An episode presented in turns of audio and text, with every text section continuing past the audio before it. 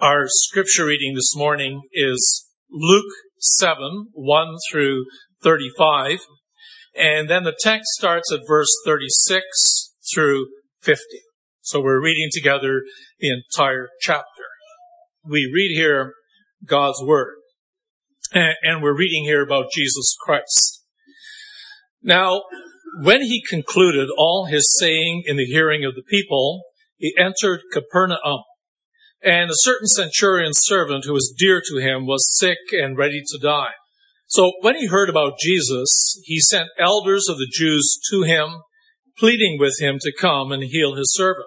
And when they came to Jesus, they begged him earnestly, saying that the one for whom he should do this was worthy.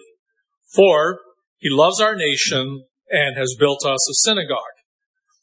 Then Jesus went with them, and when he was already not far from the house, the centurion sent friends to him, saying to him, Lord, do not trouble yourself, for I am not worthy that you should enter under my roof.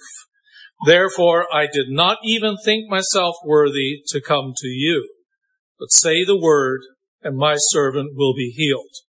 For I also am a man placed under authority, having soldiers under me, and I say to one, go, and he goes, and to another, come, and he comes, and to my servant, do this, and he does it. When Jesus heard these sayings, he marveled at him, and turned around and said to the crowd that followed him, I say to you, I have not found such great faith, not even in Israel. And those who were sent, returning to the house, found the servant well who had been sick. Now it happened the day after that he went into a city called Nain, and many of his disciples went with him and a large crowd. And when he came near the gate of the city, behold, a dead man was being carried out, the only son of his mother, and she was a widow. And a large crowd from the city was with her. When the Lord saw her, he had compassion on her and said to her, Do not weep. Then he came and touched the open coffin, and those who carried him stood still, and he said, Young man, I say to you, arise. And he who was dead sat up and began to speak, and he presented him to his mother. Then fear came upon all, and they glorified God, saying, A great prophet has risen among us, and God has visited his people. And this report about him went throughout all Judea and all the surrounding region. Then the disciples of John reported to him concerning all these things. And John, calling two of his disciples to him, sent them to Jesus saying, Are you the one, the coming one, or do we look for another? When the men had come to him, they said, John the Baptist has sent us to you, saying, are you the coming one, or do we look for another? In that very hour, he cured many people of their infirmities, afflictions, and evil spirits, and to many who were blind he gave sight. Then Jesus answered and said to them, Go and tell John the things that you have seen and heard. The blind see, the lame walk, the lepers are cleansed, the dead deaf hear, the dead are raised, the poor have the gospel preached to them, and blessed is he who is not offended because of me. When the messengers of John had departed, he began, he began to speak to the multitudes concerning John. What did you go out into the wilderness to see? A reed shaken by the wind? What did you go out to see? A man clothed in soft garments? Indeed, those who are gorgeously apparelled and live in luxury are in king's courts. But what did you go out to see? A prophet? Yes, I say to you, and more than a prophet, this is he of whom it is written, Behold, I send my messenger before your face, who will prepare your way before you.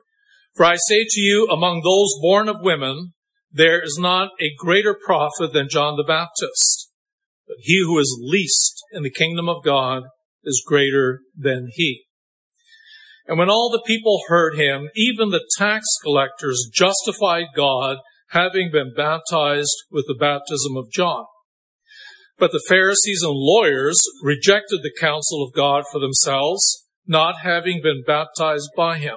And the Lord said, To what then shall I liken the men of this generation? And what are they like? They are like children sitting in the marketplace and calling to one another, saying, We played the flute for you, and you did not dance. We mourned to you, and you did not weep. For John the Baptist came neither eating bread nor drinking wine, and you say, He has a demon. The Son of Man has come eating and drinking, and you say, Look, a glutton and a winebibber, a friend of tax collectors and sinners. But wisdom is justified by all her children. And here starts our text. Then one of the Pharisees asked him to eat with him, and he went to the Pharisee's house and sat down to eat. And behold, a woman in the city who was a sinner, when she knew that Jesus sat at the table in the Pharisee's house, brought an alabaster flask of fragrant oil and stood at his feet behind him weeping. And she began to wash his feet with her tears and wiped them with the hair of her head. And she kissed his feet and anointed them with the fragrant oil. Now, when the Pharisee who had invited him saw this, he spoke to himself saying, this man if he were a prophet, would know who and what manner of woman this is who is touching him, for she is a sinner. And Jesus answered and said to him, Simon, I have something to say to you. And he said, Teacher, say it.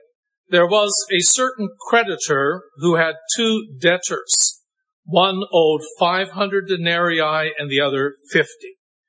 And when they had nothing with which to repay, he freely forgave them both.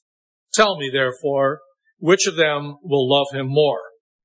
Simon answered and said, I suppose the one whom he forgave more. And he said to him, You have rightly judged.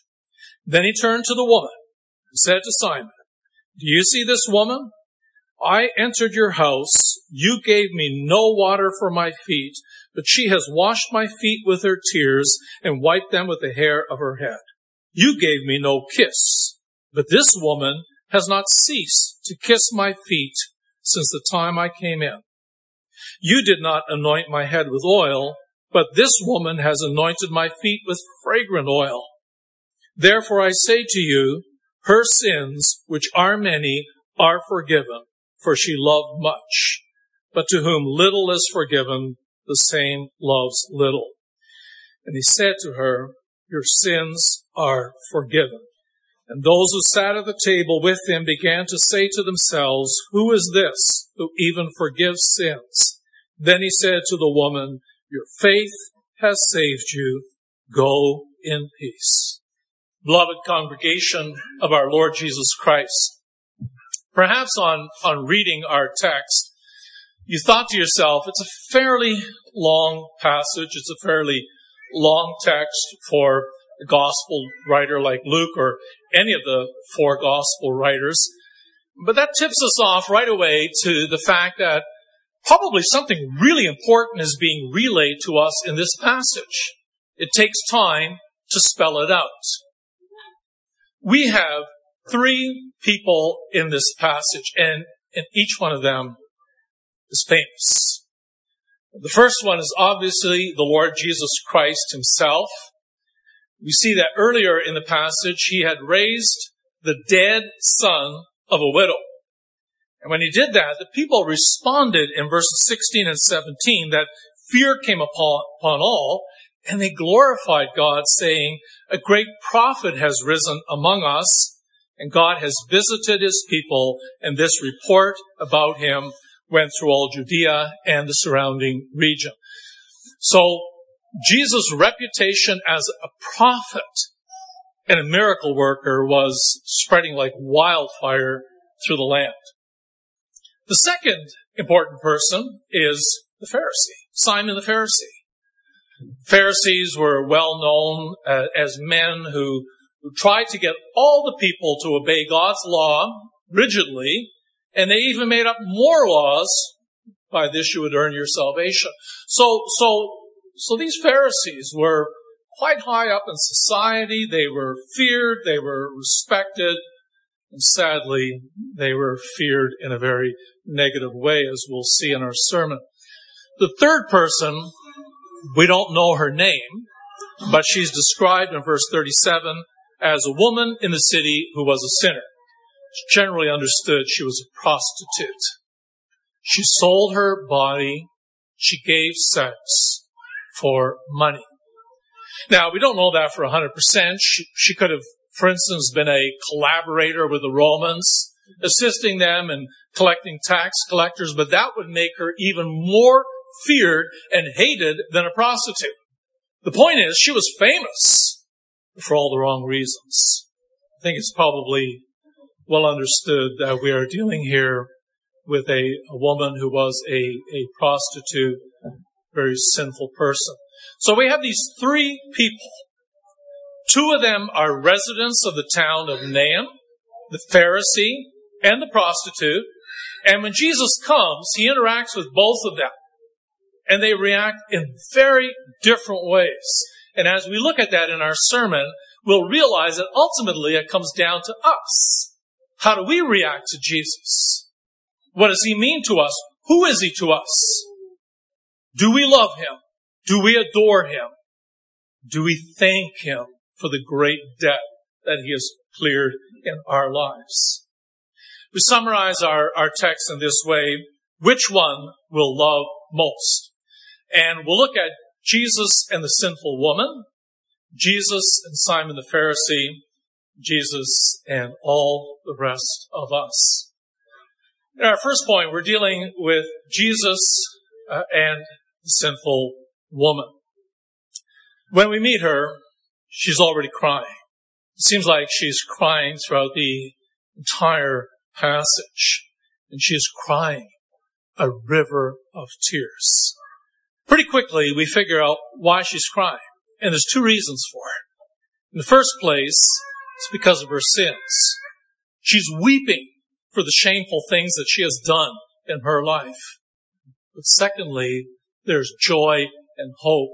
They are the tears of joy because she knows that Jesus Christ will wash away her sins, make her clean, and turn her to be his bride. This woman wants her former way of life to end. She wants to be a, a new person in Jesus Christ. And what's important to see is that she, she surrenders her life entirely 100% to Jesus Christ. She's done with her old ways. She comes to Jesus. She loves Jesus.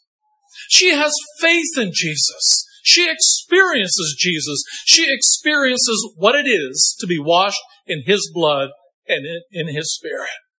And we'll see that unfold in our text. Our text begins with Jesus being invited to dinner at the home of Simon the Pharisee which is quite an invitation.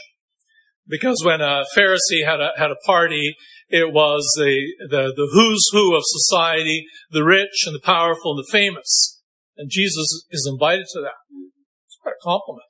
It'd be like, uh, my local member of parliament giving me a call and saying, I'm having dinner at my place. A bunch of MPs will be there, and business people in the town. Your local minister, we want you there too. Well, that'd be great. It's not going to happen because I'm not a very important person. But the Lord Jesus clearly was becoming a very important person. He is something of a celebrity. We read in verse 36, literally in the Greek, that Jesus and, and all the other guests reclined at table.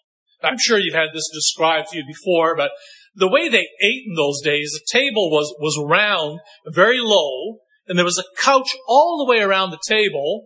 So you'd come up to the end of the couch, couch and crawl on it, and you'd lean on your left arm, eat with your right, and you could you could eat the food on the table, and you could talk to everybody there. So it was a beautiful social experience.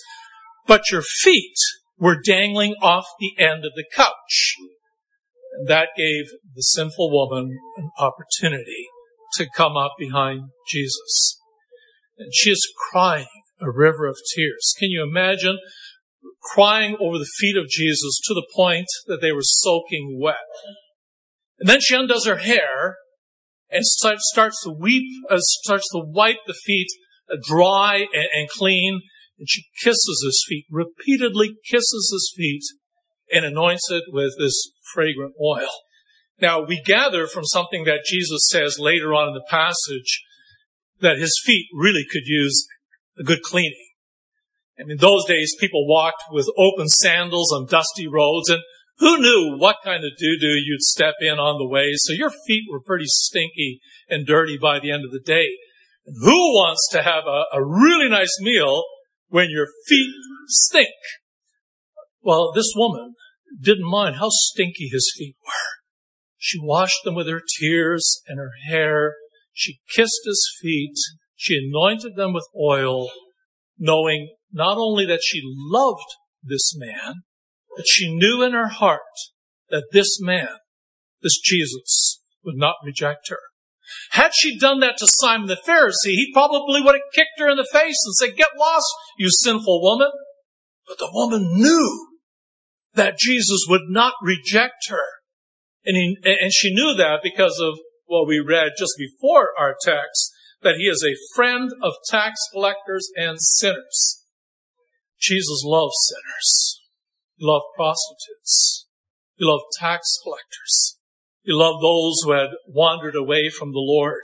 Not that he loved their sin, but he loved the person so much, he was willing to take their sins, willing to take the sins of this prostitute on himself.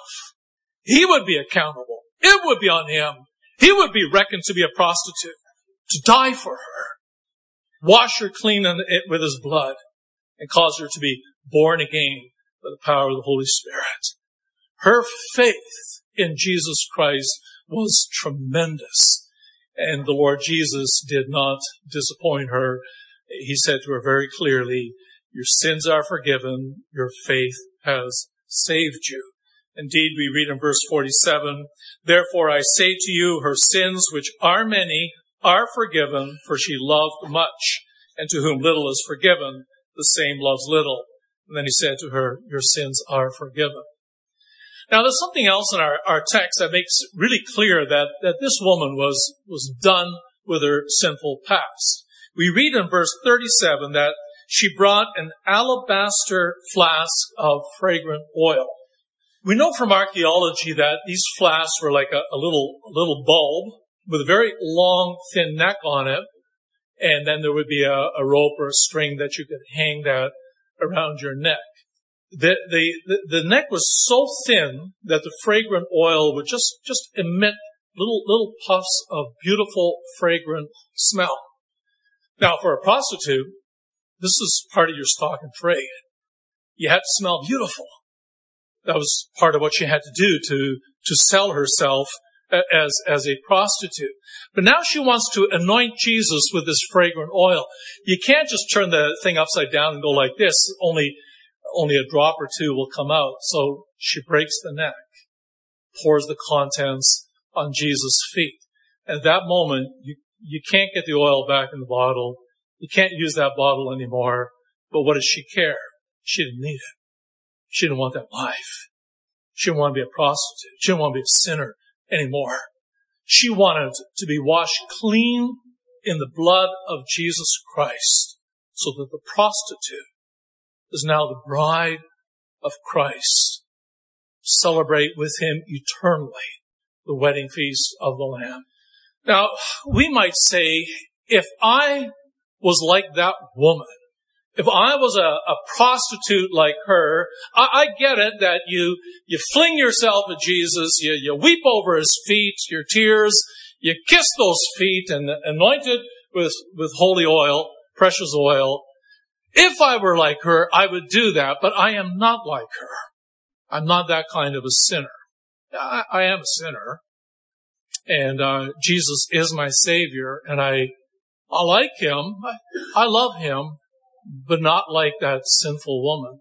Now, we might not say that out loud and we might not even be articulating it in our brain, but deep inside we might be thinking at this moment, I am nothing nothing like her. Well, well, well, aren't we in for a surprise? Simon the Pharisee said, I'm nothing like her. But once we're done with him, we're going to ask the question, and who are we like? Are we anything like her? Do we need a savior as much as she does? So we, we come to our second point. Jesus and his interaction with Simon the Pharisee, he's nothing like the woman. Nothing at all. He has no self-awareness. She's very self-aware of who she is as a sinner and needing Jesus. He doesn't think he's a sinner and he doesn't need Jesus. And we see that in the way that he interacts with a woman, with the Lord Jesus, and then with the parable that the Lord Jesus tells. Now we're probably wondering why Simon the Pharisee would even invite Jesus to his home for dinner, which is a very intimate, personal uh, affair. Well, we read in verse 39 that Simon thinks to himself, this man, if he were a prophet. So, you see that he's intrigued with Jesus. He gets it that he's somebody. He's heard that he's a prophet. He's heard that earlier that day he raised a dead man, raised somebody from the dead. And in that report to, to John the Baptist, you know, Jesus says, look, I, I heal the lame. I give sight to the blind. I raise the dead. I preach good news to the poor. He was somebody. He not only preached an amazing way, but he performed the most incredible miracles. And Simon the Pharisee was interested in checking this out because if, if, if this was true, he might want to be part of the action. We're, we should not be totally surprised by that. We know that, that Nicodemus the Pharisee came to the Lord Jesus at night in John 3. We also know that after Pentecost, there were a lot of Pharisees who repented and embraced Jesus Christ as Lord and Savior. But Simon the Pharisee, who may initially have been intrigued with Jesus, quickly dispelled any notion that Jesus was somebody and he recognized in his own mind that Jesus was a fraud. He says there, this man, if he were a prophet, would know who and what manner of woman this is who is touching him, for she is a sinner. Now, now we see that Simon the Pharisee is both thinking of the woman and Jesus in this sentence. As far as he's concerned, this woman can go to hell. I'm not exaggerating. You know, the, the, the, Pharisees, you know what Jesus said too? He looked at the people and said, these are, these are sheep without shepherd. He said to the Pharisees, they, they, they lead the people in their blindness. This woman did not deserve to be in the presence of the Pharisee. She was done. She was finished. She does not belong to the people of God. Uh, we're pretty shocked to hear that, I'm sure, that the Pharisees could be so heartless and so cold, ready to send people to hell just like that. But it, it, it does also remind us to think a little carefully of people around us. You know, in a congregation, you can have uh, people who maybe have been involved in some financial irregularity that cost other people money.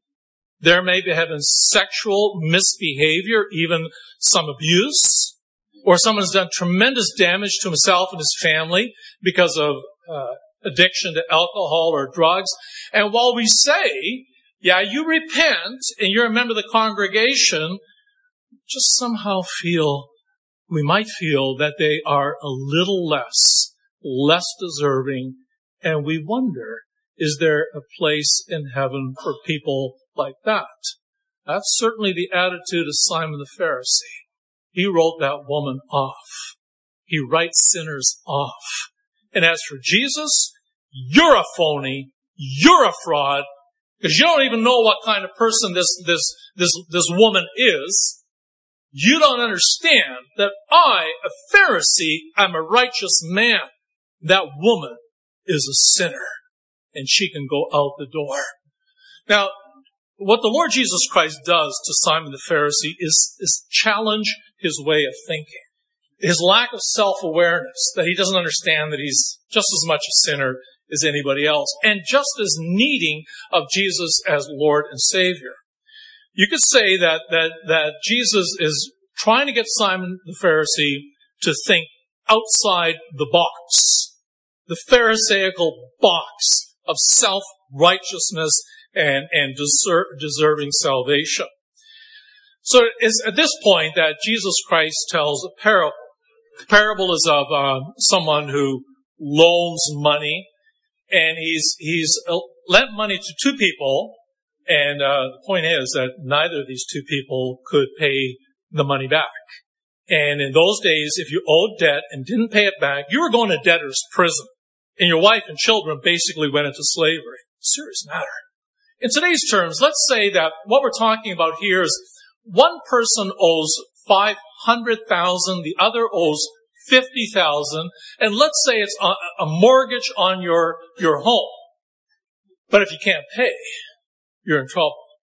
But it's 50,500. If you can't pay your mortgage, you're going to lose your home. You're going to be on the street. And you have a hard time ever buying a home again because your credit rating is shot. And that's why it's so, so beautiful to read in, a, in this parable that Jesus tells that the, the, the money lender, the, the guy who gives the money, he clears the debt of both people. 500,000, gone. 50,000, gone. Debt, debt cleared. You would say, well, uh, the sinful woman, she's the bigger debtor, and the Pharisee's the smaller debtor. He, he owes less debt because, you know, he is a, a righteous, holy man, upstanding member of the church and the community. Indeed, Jesus says to Simon, Tell me, therefore, which of them will love him more?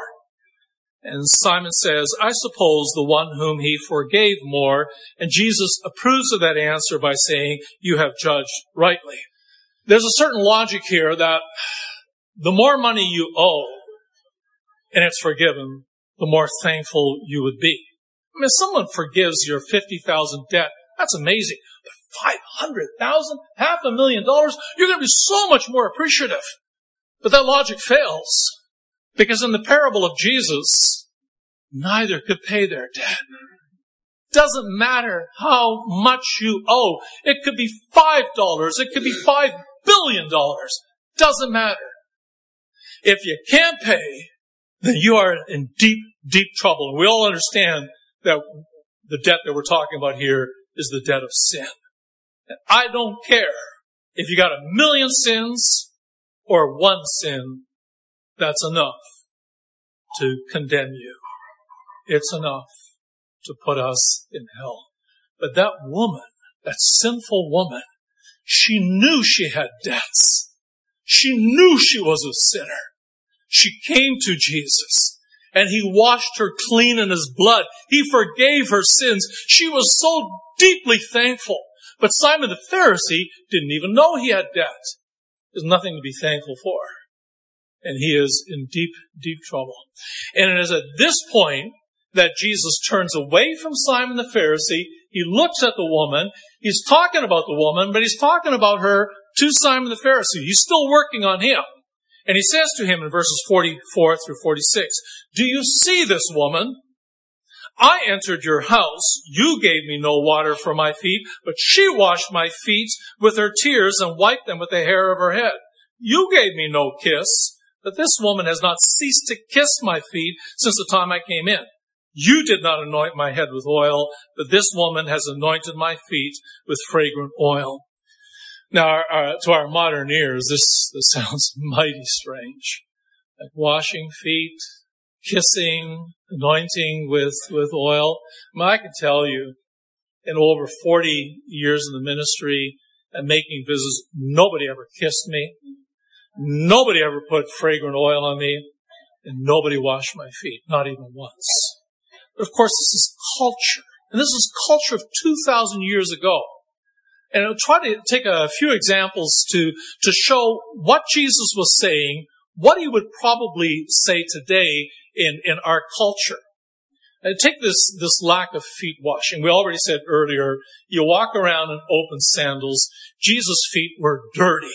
And who knew what he stepped in and how badly they, they, they stank. You know, it's, it's such a relief to, to have your feet washed before you uh, sit down, recline at dinner. But Simon the Pharisee didn't show him that kind of kindness and respect. That'd be something like a new member in the congregation saying to me, look, I live downtown in a condo. I'm inviting you over for supper. Here's the address. Well, I get there and I find there's no parking. And I'm circling for 20 minutes trying to find a parking spot. And it's like a kilometer away. Why didn't you tell me that? It's just a lack of respect. It's like, you don't really care about me or, or, or what I'm going through. That's how Simon was acting to, to Jesus. And the lack of a kiss. Well, a kiss in those days was a, a way of expressing friendship. It'd be like me coming to the person's door and I'm, I'm happy to be there. I put out my hand for a handshake and he puts his hands behind his back. That ruins the whole evening. I know he's rejecting me. He won't even shake my hand. And that lack of oil, that'd be like coming into the condo and the place reeks. It stinks. Old garbage is spilling out of the garbage bin. It's a gross place to be. Again, brothers and sisters, it's just a lack of respect. You know, being inhospitable and not caring. And that's what Simon the Pharisee was doing to, the, to Jesus. He was intrigued. He wanted to check him out. Wasn't going to wash his feet, which stank. He wasn't going to give him a kiss, which you do as friends. He wasn't going to give him some ointment, which would make things smell better. He really didn't like Jesus. And you know when you don't like Jesus? It's because you don't know you're a sinner. You don't know that this is the Savior of the world. This is the one person who can deliver you and take you out of the dirt of sin, the debt of sin, and give you life everlasting. Jesus says in verse 47, Therefore I say to you, her sins, which are many, are forgiven, for she loved much. But to whom little is forgiven, the same loves little. And we understand what that means is that the sinful woman knows she is a, sinner. She's crying about it. Jesus forgives her, and she is eternally grateful. Simon the Pharisee says, I'm not a sinner, and I don't need Jesus, and he's in the dark. In fact, if he doesn't get out of this, he's in eternal darkness.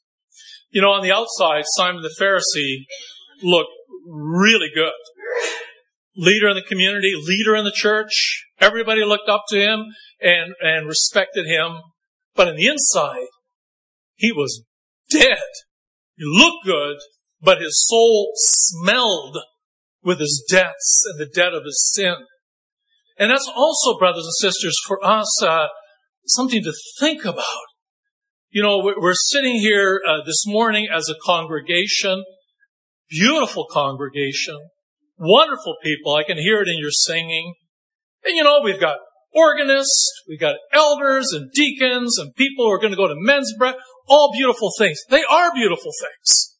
But at a certain point, none of that matters if you don't hit the nail on the head and get to the very heart of the matter. Who is Jesus to me? Do I love him? Do I adore him? Is he my life, my light?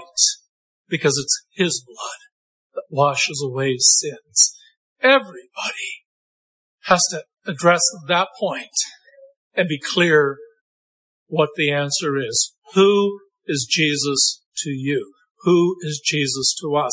And that brings us to our last point. The question will come up, who am I most like? All of us are going to have, who am I more like? Or who would I like to be? Simon the Pharisee or the prostitute? I don't want to be the prostitute. Please.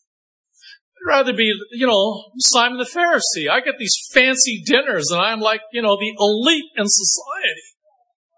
But you know, brothers and sisters, you, you don't want to be Simon the Pharisee because he still has the debt of sin. We have to be like the sinful woman and like the prostitute in, two ways. First of all, like her, we know we are sinners. We have offended God every day with the things that we think, the things we say, and the things that we do. And secondly, that we hang on to Him we believe in Him. We embrace Him as Lord and Savior who washes us in His blood and Spirit. The prostitute wept over Jesus' feet. if I could go to Golgotha, and actually I go there a lot in my mind, but if I could go to Golgotha and see the Lord Jesus hanging there, his feet stained with blood and tears and dirt, I would kiss those feet too. My tears would pour over his feet. You know why? It should be me hanging on the cross. He's got all my debts on him. He bears those debts to liberate me, to set me free. Would you not weep over the feet of Jesus? Would you not kiss his feet? Would you not adore him for what he has done? We think of the parable again. In this parable, you have the money lender who lends two people money and then he clears their debt. They're debt free. But somebody's not debt free. The money lender, he's got to cover all, he's out all this money. By now we, we understand that the money lender is God the Father. And the debts are our sins. Debts that we cannot clear. Debts that we cannot pay off. Nothing we can do to, to atone for, for our sins. And that's why God says, I'll clear your debt. You know that when Adam and Eve sinned, right away, God promised the seed of the woman, that's his own son, would come, crush the head of the serpent at the cost of the bruising of his heel, which is his death on the cross of Golgotha. Throughout the Old Testament, that promise is repeated in exquisite detail, for instance, in Isaiah 53, where we read about Jesus Christ. Surely he has borne our griefs and carried our sorrows. Yet we esteemed him stricken, smitten by God, and afflicted. But he was wounded for our transgressions. He was bruised for our iniquities. The chastisement for our peace was upon him, and by his stripes we are healed. It's our wounds, our our sins that are put on Jesus Christ. And what a price he paid. Pierced for our transgressions, crushed for our iniquities. With his wounds, we are healed. We cannot underestimate that when God says, I'm going to clear your debt, what a cost to God the Father himself. This is his beloved son, the son that he adores, the one with whom he's pleased and said, my son, will you go in the world, take all the debts of the people that I have elected to salvation and bear their load, bear their sin, bear their shame by your suffering and death on the cross. You know, when, when that sinful woman came up behind Jesus Christ, weeping and kissing his feet and anointing his feet, she understood, she understood that Jesus Christ was going to clear her debt and that he would do that willingly. This is the friend of tax collectors and sinners. This is the man who would go to the cross for her. This man would die for her sins, pay for her sins, and she utterly, utterly believed in him. And you know, we said earlier, I'm not like her. If I were, I would, I'd probably weep too. Probably bawl my eyes out because of my sins and fling myself, take a flying leap at Jesus Christ. But I'm not that kind of sinner. Am I? You know, when the Lord Jesus Christ had his Sermon on the Mount, Matthew 5, he said, if you look at a woman with lust in your heart, you're an adulterer. You call your brother an idiot, you're a murderer. I can look at the Ten Commandments and say, well, I'm not doing too bad, but the Lord Jesus Christ exposes me. He exposes every Christian. So that I say, what am I? I'm an adulterer. I'm a murderer. I'm a thief. I'm a blasphemer. There's no difference between that sinful woman. Maybe I haven't done the things she did, but I'm no different than her. I'm just as much a sinner as she is. And I need Jesus to wash away those sins, to make me his bride. You know that woman in our text, the prostitute, right, right now at this moment, she is in heaven in joy, celebrating the wedding feast of the Lamb. She is the beautiful bride of Jesus Christ. Pastor Simon the Pharisee, Many did repent after Pentecost. For all we know, he repented and he is there too. We, we don't know. That's open-ended. But what cannot be open-ended is our story. We cannot sit on the fence. We cannot say silly, horrible things like, I don't know how much I need Jesus. Brothers and sisters, respond to the Word of God that we're also hearing this morning and we'll hear again this afternoon and say, Oh Lord, I weep because of the sinful things I've done. I need Jesus. I love Jesus. He's my Savior. He makes me clean. And He washes me not with His tears, but with His blood. He kisses me and anoints me, not with oil, but with His Holy Spirit, so that we are now the beautiful, unblemished bride of our Lord Jesus Christ. To all who come to Him in a living faith, in confession of sins, we are the beautiful bride of Jesus Christ. Eternally. Amen.